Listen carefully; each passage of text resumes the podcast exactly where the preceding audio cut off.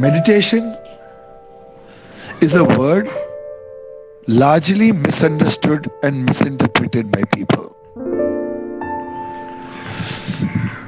Yet, no one has been able to give a perfect explanation for it.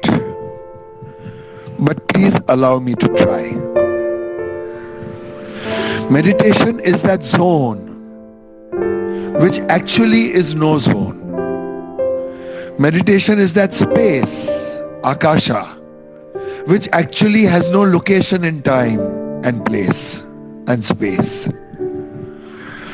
Meditation is about calming, which leads to stilling, which leads to unperturbed peace which leads to continuity and perpetuity of a silent, slow, rhythmic breath,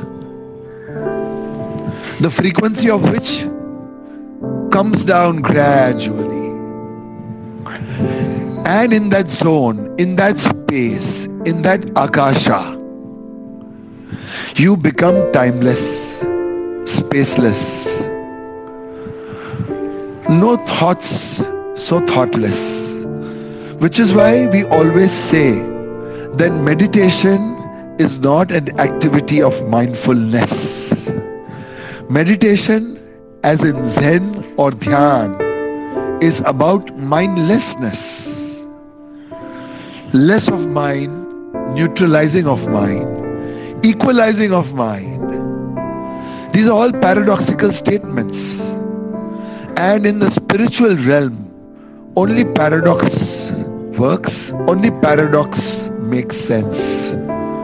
Yet it is senseless for many. Tranquility maximized, calming initialized, stilling specialized, meditation